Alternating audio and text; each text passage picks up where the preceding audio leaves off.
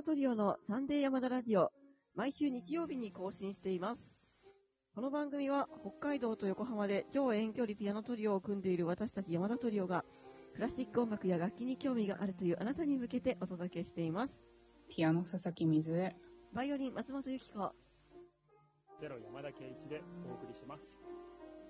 前回の配信で箱庭の住人様からのお便りをご紹介したんですけれども、そちらのリクエストにお答えして、今回はですね、ベルリオーズをマヤ歴で診断してみたらっていうのをやってみようかなと思います。ベルリオーズの金ナンバー調べてみたんですけど、はい、そしたら金92っていう番号なんですね。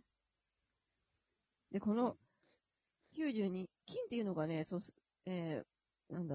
のマヤ歴でいう、数とか人とかそういうのを表す単位なんですけど、この金ナンバーが1番から260番まであって、で、そのどれっていうので正確とかがわかるんですけど、このベルリオーズは92番だったんですね。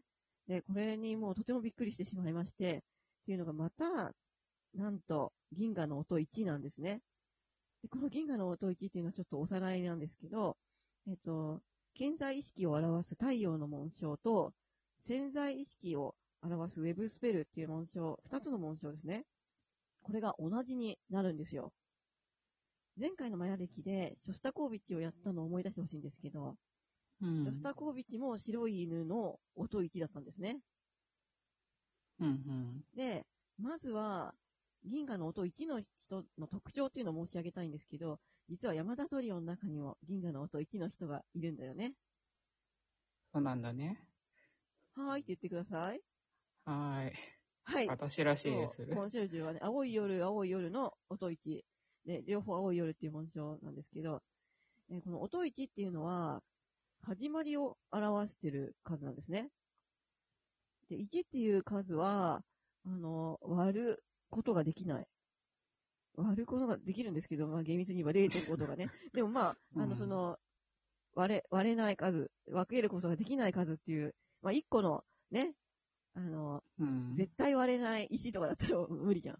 ね、卵だったら割れるだろうとかいう人がいるかもしれないんですけど、1個石だったら分けれないですねっていうことで、この分けることができない数っていうのが重要なんですよ。なので、この音1の人っていうのは、自分と周りを分けないっていうのが、まあ、一番の特徴ですね。これすごく難しい概念なんですけど、自分と外側の境界が結構曖昧なタイプの人なんですね。なので、まあ、割と全てを受け入れようとするタイプの人ですね。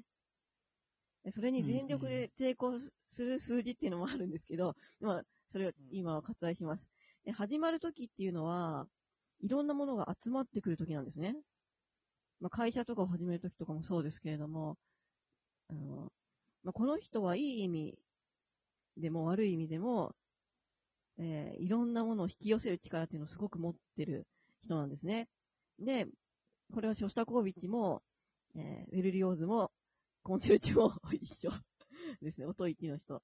で、このいろんなものを引き寄せる力っていうのをプラスにできると、すごい勢いのある、音楽に例えると一拍目、勢いのある一拍目ができるっていう感じですね。で、この人はもうずっとそういう環境で行くので、物事に対してすごいフラットな視点を持っていて、平等なところもありますね。で、ショスタコービッチも、ベルリオーズも、コンチェルジュも、そうということですね。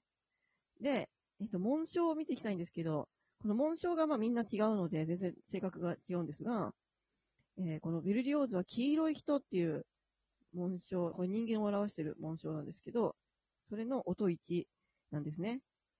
で、このナンバーの人が、この92っていうナンバーですね。私の周りにすごい多くて、ちょっと具体的に言うと、前にコンシェルジュと一緒に、コラボで、マノさんっていうラジオトーカーさんと生配信したの覚えてますか？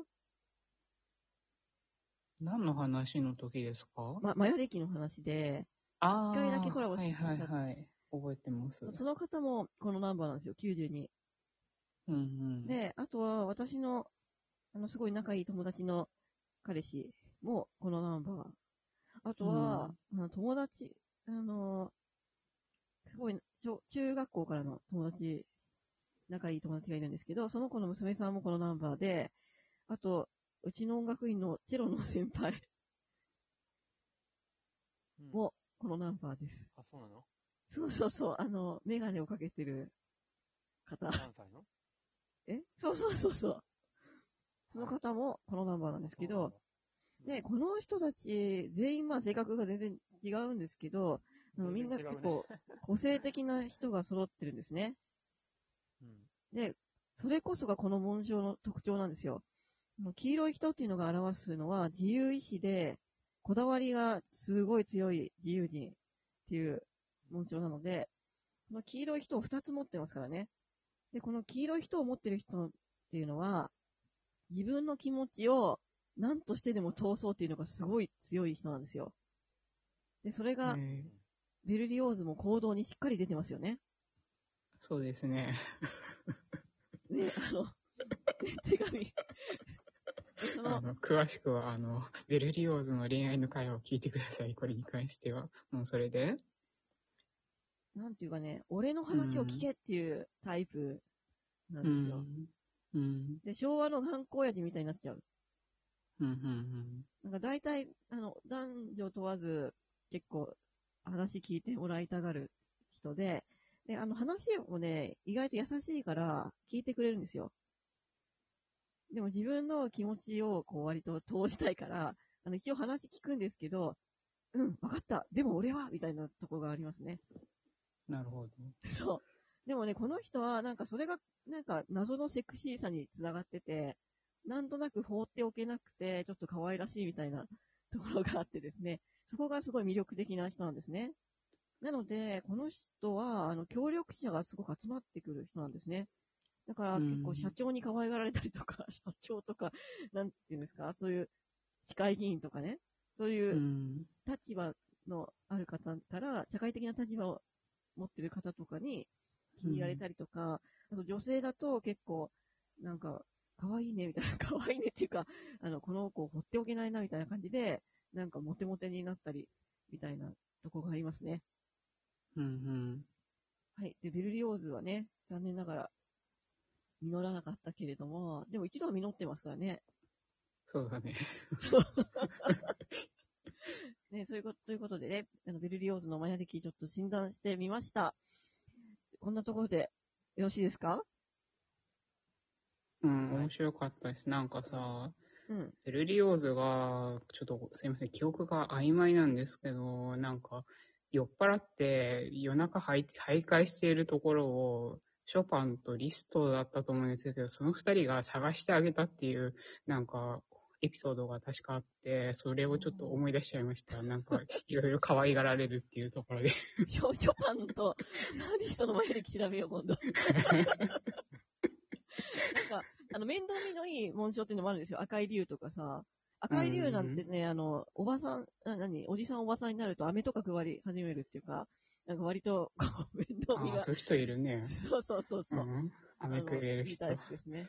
ということで、また、リストとショパンのマヤ歴もやってみたいなと思います。山田は何かありますか？いや、ないです。はい、わかりました。はい、それでは、ね、アプリからお聞きくださっている方は、ぜひ画面の下の方にあるハートとか笑顔とかネギのマークを連打してください。あと、またこの作曲家の、マヤ歴調べてみたいのがあったら、ぜひ教えてください。それでは、あなたに素敵な音楽との出会いがありますように、また来週お会いしましょう。ありがとうございました。ありがとうございました。